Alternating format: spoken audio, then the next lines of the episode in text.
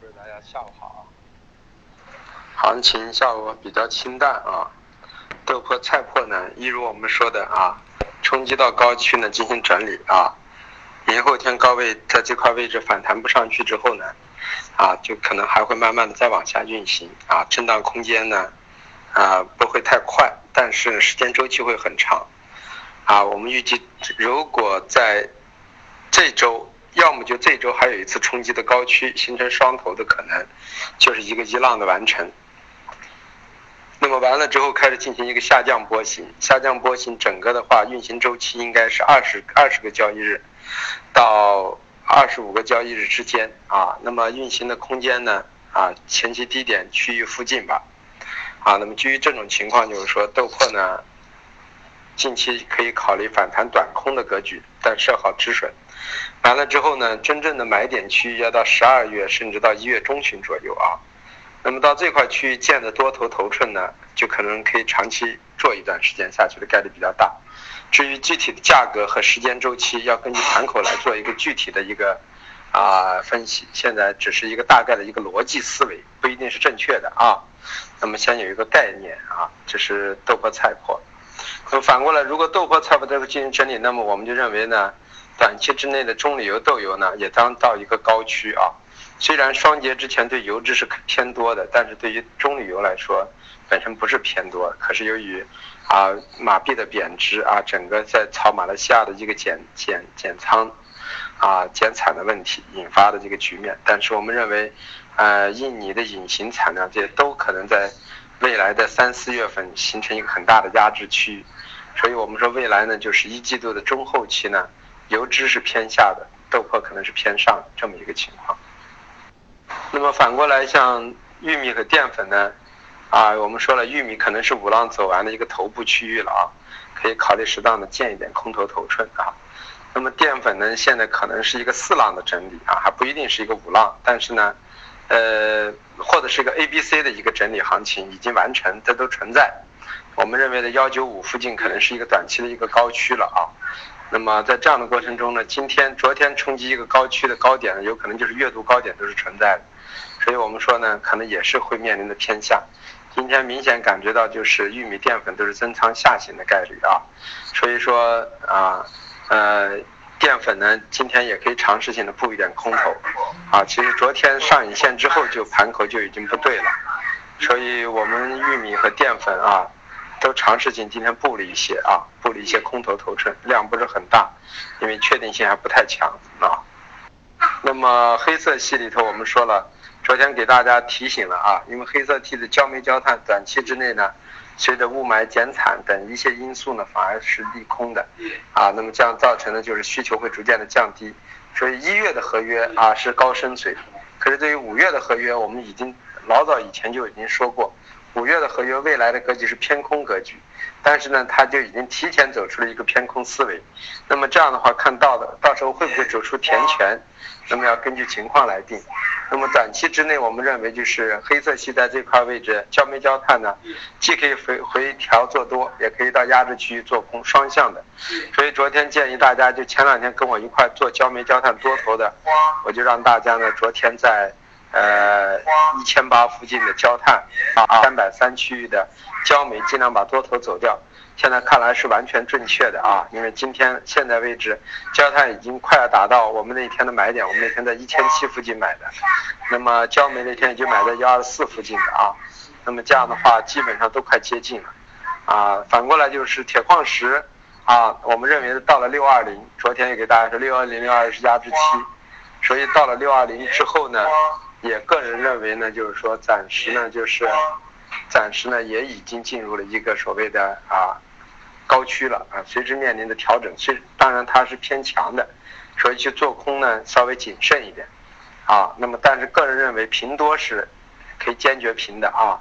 那么反过来螺纹钢也是这样的，因为它现在减产对它是利多的，但是对五月合约呢，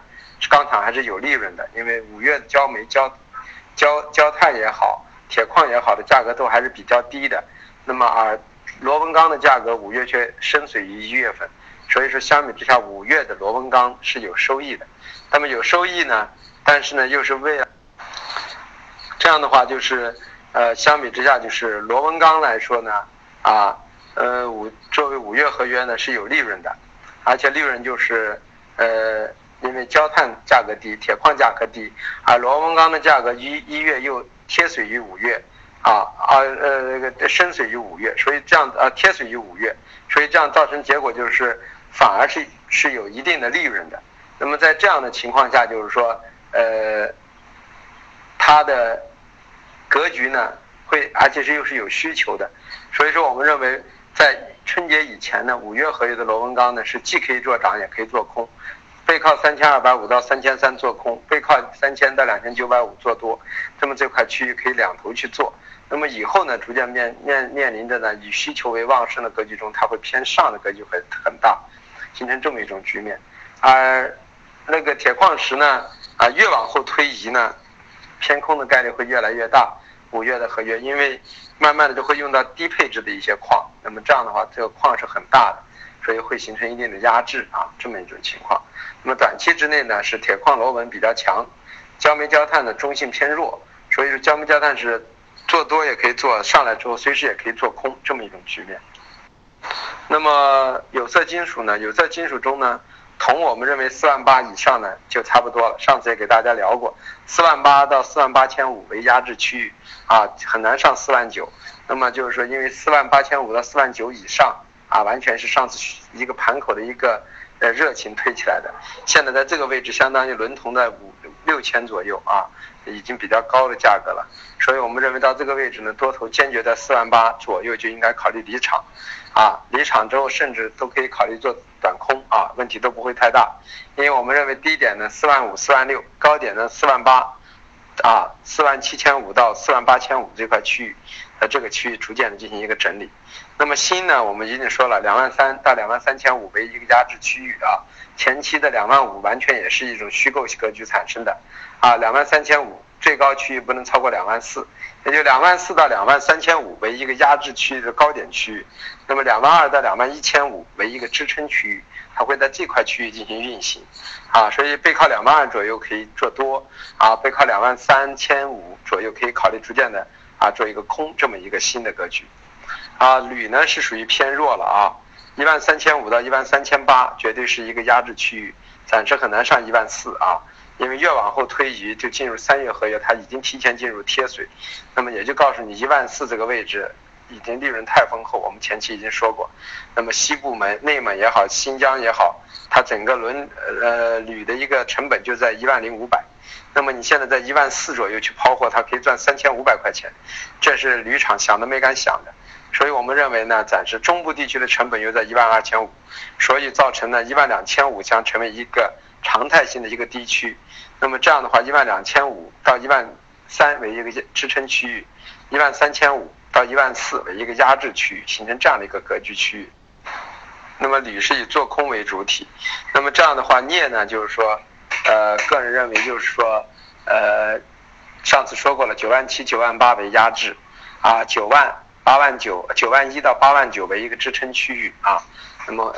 会在。这块区域，所以九万背靠九万可以尽量的做多，背靠九万七、九万八可以去做空，这么一个思路。那么反过来就是说啊，九万四呢为一个中轴区域，破了九万四就中性偏下，破了九万四往上，那么中性偏上去来九万八啊九万七。那么反过来破了九万四往下呢，可以来九万九万一九万这么一个情况啊，这是一个镍的格局。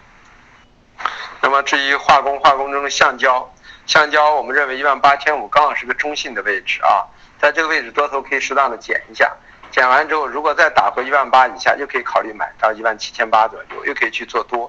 反过来呢，上了一万九千二以上就可以考虑去做空。短期，但是如果越往后推移，到了十二月中下旬以后，再能来到一万八以下做了多单，就可以尽量去放一放，因为我们认为在。十二月底一月初，可能橡胶随时还会冲击什么呢？冲击两万一以上的位置都是存在的啊，呃，这是橡胶的一个格局。PPPE 暂时呢没有办法去理解了，原因什么呢？因为啊甲醇这一块你现在不能够进行一个缓解的话，那么甲醇就完全是 PPPE 的一个原料，那么这样就会造成 PPPE 的原料成本支撑。我刚才已经说了，你甲醇现在在两千七啊，两千七。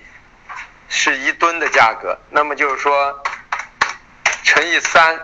再加个一千，那么就是现在呢核算下来呢，如果要是按现在盘面甲醇的价格，当然这个价格是华东地区的价格，那么折换出来呢，现在相当于在华东地区的 PP 的价格应该是在多少？应该是在九千左右了。那么 PE 的价格也是在九千左右。那么如果按这种甲醇核算的话，那么现在就是说 PP 还没有还没有比现货高。那么这样的话还是还有支撑的。反过来呢，呃，塑料呢高高了有一千块，因为中石化的控盘。所以基于这种情况，现在没有办法去理解，从盘面的技术形态、资金模式以及现在暂时的甲醇造成的基本面变化来说，引发的市场都是上涨的。只有一个所谓的啊近期的一个需求是不引不引起上升的，啊，那么所以在这样的情况下，这个盘口形成了矛盾，那么以观望为主。反过来呢，沥青也是这样，疫情我们认为呢，如果什么时候呢越往后推移，现在在高区没有办法去做空，但是从现货商的角度，在这个位置肯定是在抛空套保，因为现在是没有需求的，对吧？那么反过来到了两万二以两千二以下之后呢？我个人认为，越往后推移到一月以下呢，以后呢，可能就可以考虑尽量以做多为主。为什么？因为慢慢的是有需求出现的。明年中国的铁路、公路啊、有轨啊这一块方面都可能进行大量的建设啊，所以这造成了为什么前期中车上涨，主要就是有这个因素存在啊。啊，棉花现在在这里还是属于中性的啊，呃，破了幺五五。那么就中性偏弱了，现在在这里是中性略微偏上一点，但是个人认为它基本面呢，也是一个供供需之间呢没有出现太大的变化，唯一的变化呢啊就是一个运输引发的一个产地之间的一个时间差的变化，所以我们认为短期之内呢还不会有，虽然大量的产量出来，但产量没有运到需求的地方，所以造成的价格呢暂时下不来，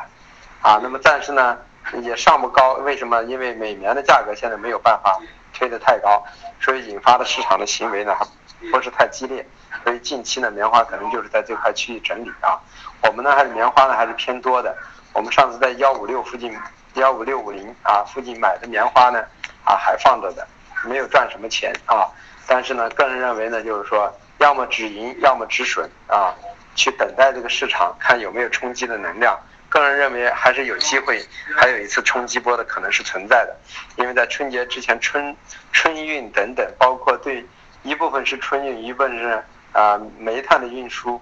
对铁路的占用这一块，都将对棉花短期之内呢不作为一个主要的运输品种出现啊。这个增仓没有什么太大的意义，因为多空都是一家啊。从现在的组合上来说呢，应该是啊。偏多一些的格局，因为主力的多头呢是在底区建了一些仓，现在到了这个高区呢，啊，反而进行什么呢？一部分呢逐渐的增一些空头的头寸，其实去锁一部分的盈利啊。那么完了之后呢，它再会随着格局出现，它再会平一部分多头，然后让下来价格下来，再进行增一部分空头，让价格更一步的打下来。啊，现在的格局基本上应该是。啊，属于存量资金的老期货的资金在做了，所以它是两头堵的做的方法。好，那么从前期来说，我们说了三千左右，基本面来说螺纹钢都是利多的，所以说在这个位置三千左右，主力的多头肯定占的份额更大。到了三千二到三千三区域呢，啊，主力的多头逐渐会减仓，但它直接去减仓呢是不合适的，原因什么呢？因为从幺七零五合约来说呢，未来的格局是偏上的。那么他在这过程中，他为了不把自己的多头头寸丢失掉，啊，他只能在这个位置去做一些空头头寸。那么这样等一些空头头寸做了去锁住盈利之后呢，价格有一定的下移的时候呢，他会适当的去减一些多头，然后价格下来之后，他又会把空头平掉，啊，平掉之后呢，他又会把减掉的多头再补回来，再把盘推起来，啊，慢慢的在震荡的过程中，随着时间的推移，它的仓位没发生变化。但是它在这个过程中却用时间换取了空间，那么为什么？因为幺七零五的合约真正要产生啊一个大的基本面需求是要到春节以后了，所以说这两个月的时间，他只能用这种双向锁仓的一种格局，去去用时间换取空间这么一个情况。